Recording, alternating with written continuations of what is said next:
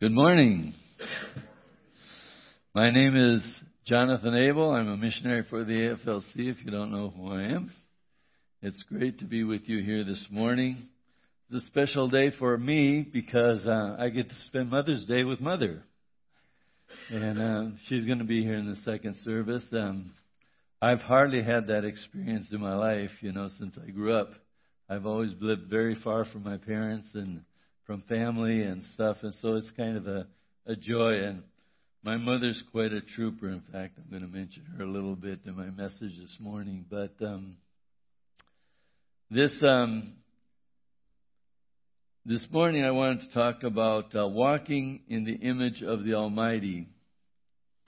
Um, sharing the gospel some years ago, many years ago now, life goes by like that, you know. But many years ago, when I was at the University of uh, North Dakota State University, I had a ministry there with a lot of foreign students, and one foreign student was a Brazilian. He, um, it was his story is kind of sad because his mo- his grandfather was a Methodist pastor in Brazil. His mother was a church organist. I think he grew up going to church. But his mother had married a North Dakotan who was a um, merchant of precious stones. Brazil has a lot of precious stones. So he went to Brazil, met her, married her, but he didn't care anything about God. He had no time for God. And um, he had ch- three children, and uh, these children all went the way of the father, not the way of the mother or the grandfather. And one day when I walked into his apartment, he said, Jonathan, why, why do you handle life so well? Because he said, you know, you have a lot of problems just like I do and stuff and, and stuff, but you handle it well. Is it because of your faith? Because of your religion? And uh, right there and then I realized that I had an opportunity to share Christ with this young man. And so I shared the gospel to him very clearly. And um, when I was done, he said, That's great. But that's good for you, but I don't want it for me. And he said, And I would appreciate it if you would never talk about it again with me. It was really hard, you know. But I learned something that day. I learned that people are watching a lot more how I live than they are what I say. And I had this experience many, many times with many, many students, international students, on campus at both um, NDSU and uh, Moorhead State. Was very interesting that the Muslims, the Hindus, were all watching the way I lived. And many of them would say, You're the only Christian we know. And, and I knew that all the kids from Campus Crusade and InterVarsity had talked to them. But they said, You're the only Christian I, we know. And I said, Why is that? Because we're not good Muslims or we're not good Hindus. And we go to a lot of places we're not supposed to go. And I see a lot of Christians at those places, but you're never there. You're never there. And yet, you know, you're always here with us, talking to us, living your life, taking us where we need to go, doing things, helping us out. There's something different about your life. That's the way it is to be with us. You know, um, my parents talked to me a lot about this when I was growing up. They really, there was a big emphasis in our family. Hey, um, we are a Christian family. So uh, we have to be different from the rest of the world. And one time I was talking to my dad about this, and and he said, you know, talking about, you know, um, why why my parents were what they were, whatever, and and dad's, you know, dad said, as you grow up, look at all your friends' parents and look at us, and see which one has a better life, which one has a better life. Most of my friends were non believers, came from non believing families, and their families were usually a wreck and stuff. So, you know, God calls it that. And one thing that I believe Christians ought to do or should do That clock is conveniently put there. It's for a walking pastor, you know. Got to walk way over here to check the time. I don't have my watch on, so and stuff. So, and I want to save a little time to show a little bit of the ministries we're involved with. But um, the thing is that uh, God has called us, you know, to pursue holiness. Pursue holiness, which, which without none of us can see God. We need to pursue holiness. And um, 1 Peter 1, 15, 17 says, um, But just as he who called you is holy, so be holy in you, uh, in all you do. For it is written, Be holy because I am holy.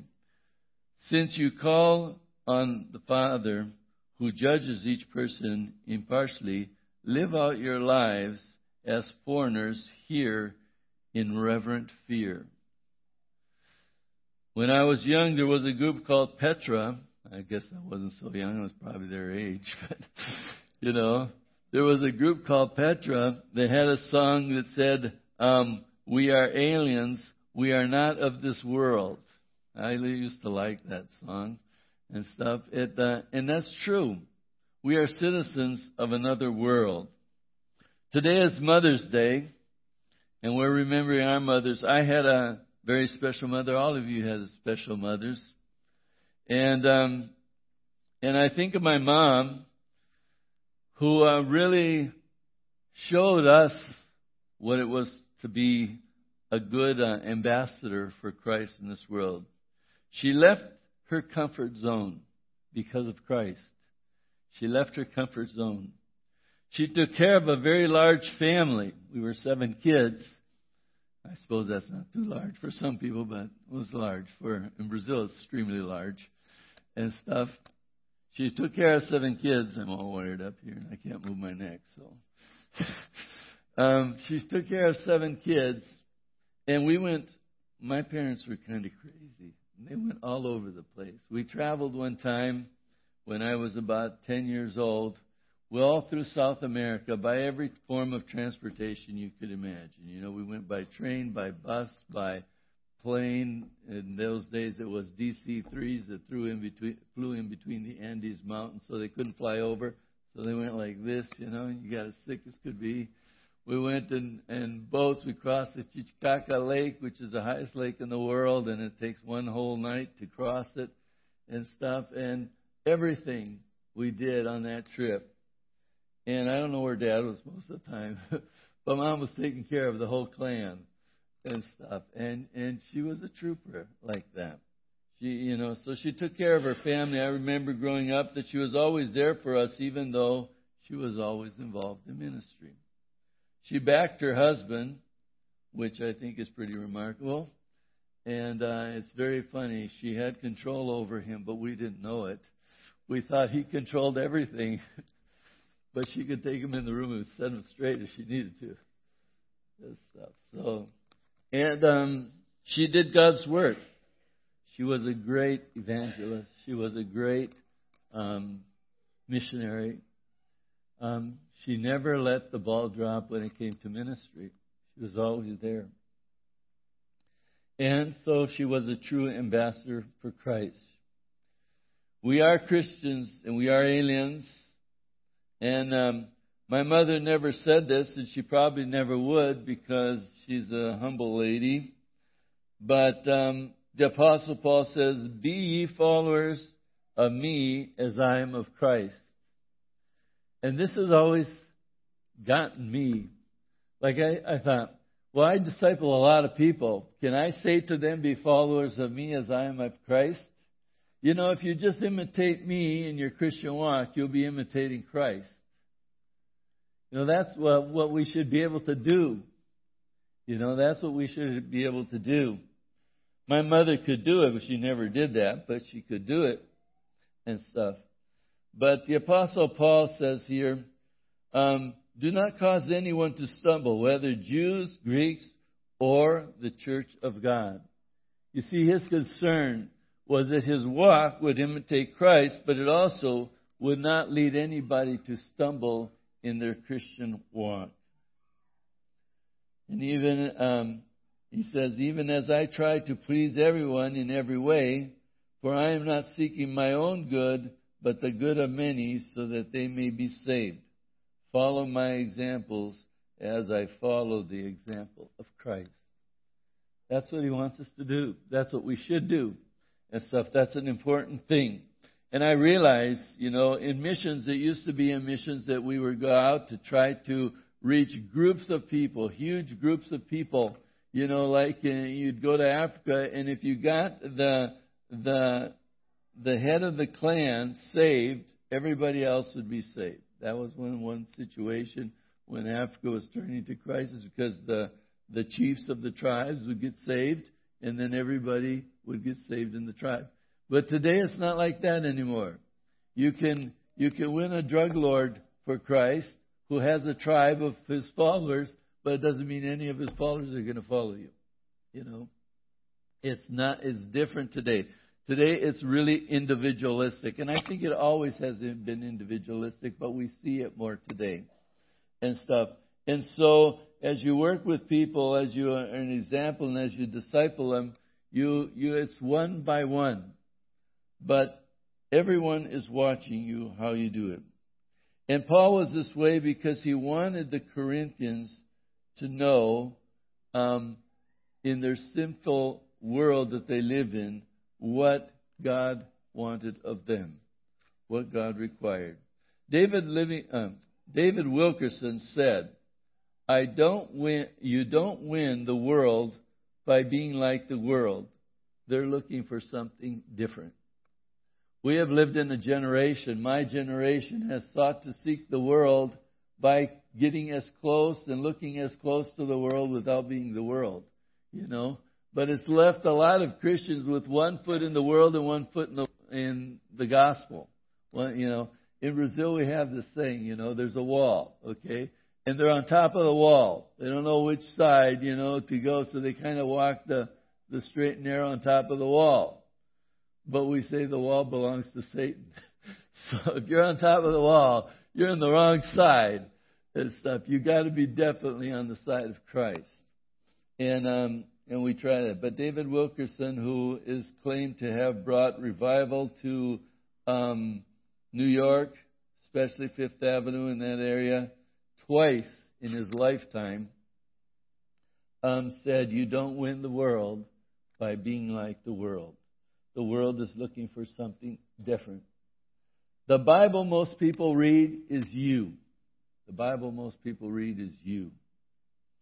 And in missions, the Jesus most people know is you. So, what kind of Jesus, what kind of Bible are they reading? What kind of Jesus do they know? And that is a real concern that ought to motivate us to pursue happiness. And pursue, I mean, um, holiness.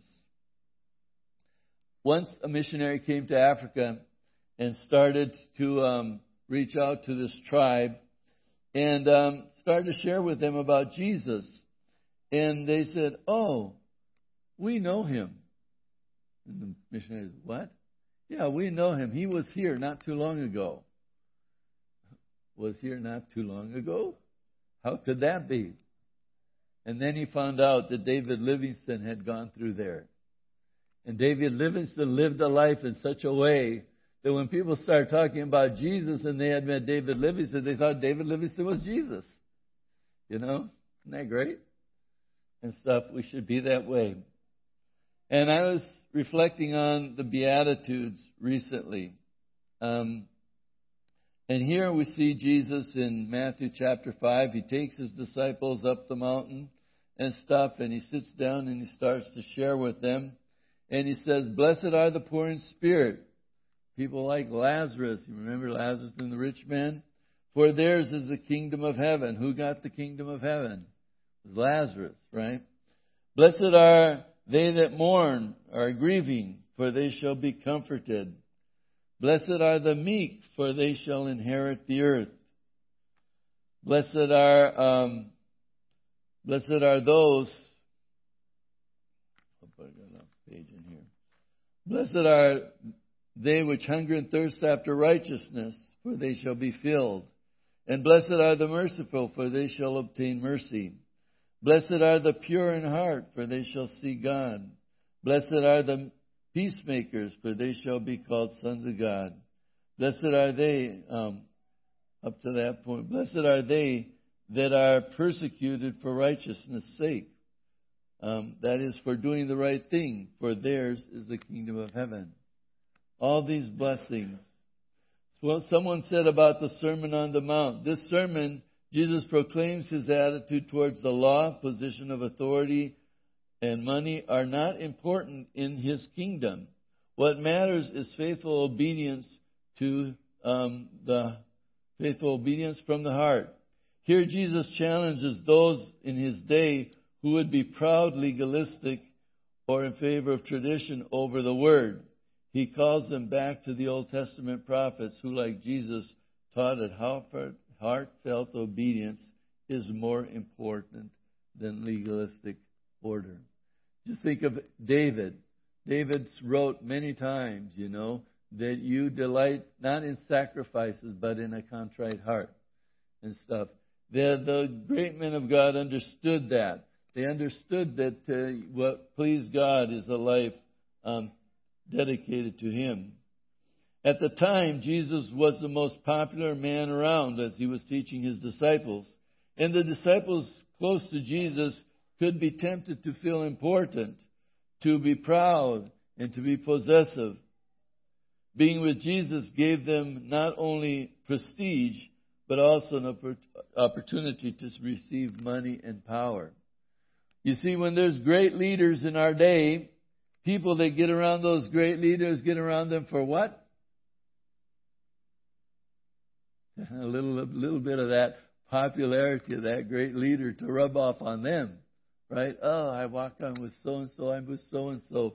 Name dropping a lot. I meet a lot of people that like to drop names of, of important people that they've been with. And I've had my my wonderful share of important people to be with, but I don't seldom drop a name.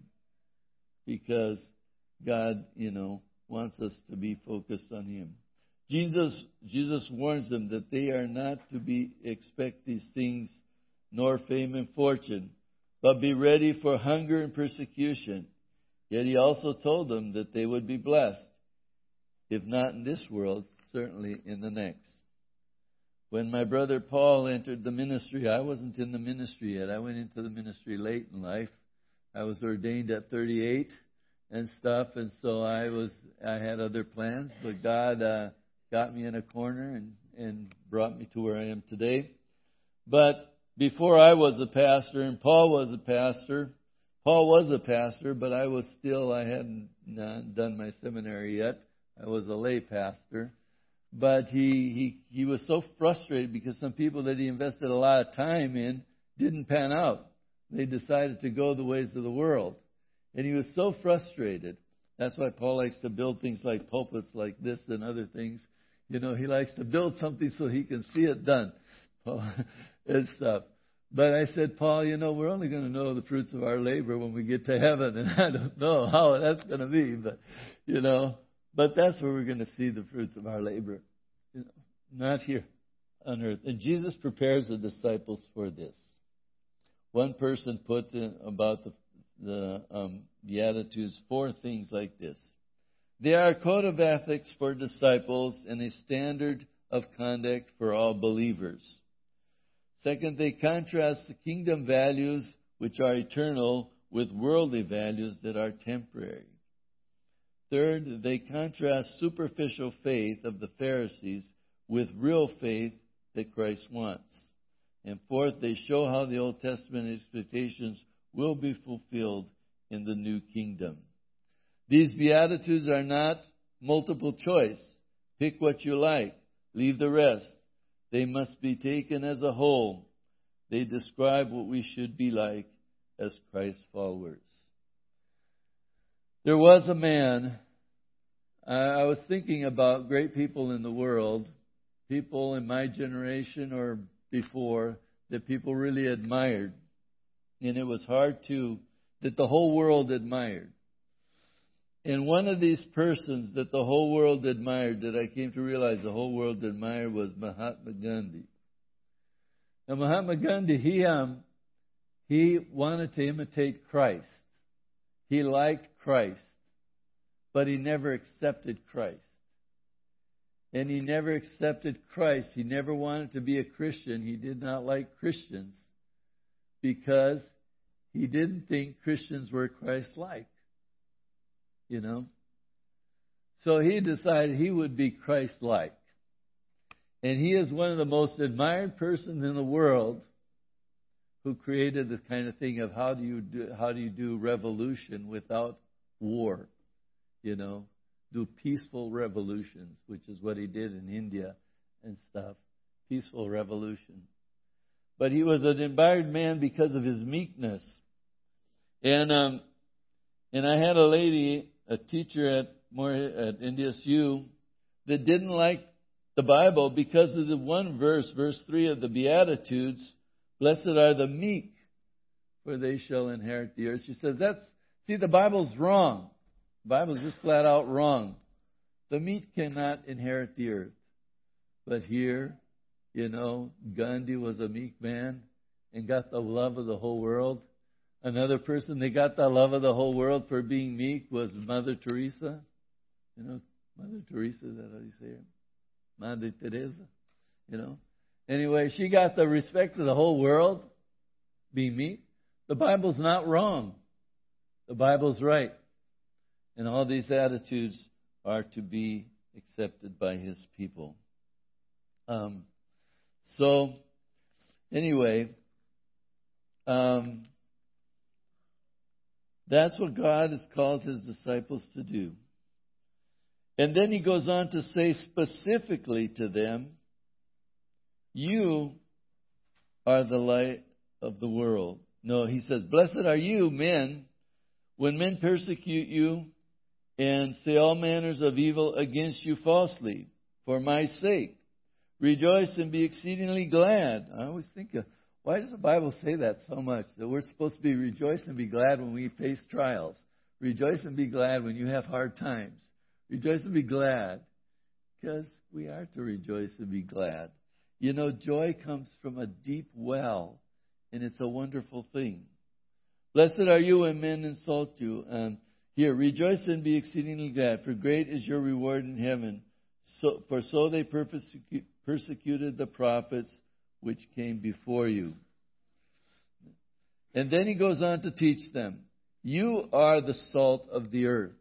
You are the salt of the earth. Um, as we become Christians, as we follow in Jesus' footsteps, as we live for Jesus, we become salt. And we want to make sure that we are salt. Now, salt does a couple of things. Well, we all know a lot of things that salt does, but one thing, it burns. Salt can burn. You put salt on a sore, it burns. But it also heals. It burns, but it heals. When I shared the gospel with that young man in, at NDSU, it burned. But it could have also healed. And um, we see when Jesus came to Matthew, Matthew accepted the gospel and left his lucrative business. That's right. And stuff. He left his lucrative business and followed Jesus. So did Zacchaeus. But the rich young ruler didn't. That's the way it is. God wants us to share His love with people. So remember, you are the light of the world, you are the salt of the world, and you are the light of the world. Let your light so shine before men that they may see your good works and glorify your Father which is in heaven. Amen. Dear God, we thank you for this message, and we just pray that you would help us to understand it and apply it to our lives. In Jesus' name, amen. I'd like to just take five minutes of your time to show some of the ministries that we're the ministry that we're involved in. These are the parts of the ministry in Brazil that I'm involved in. I kind of head up many of these ministries, not by myself, but with a group of wonderful people. So um, let's roll that, so and then we can end.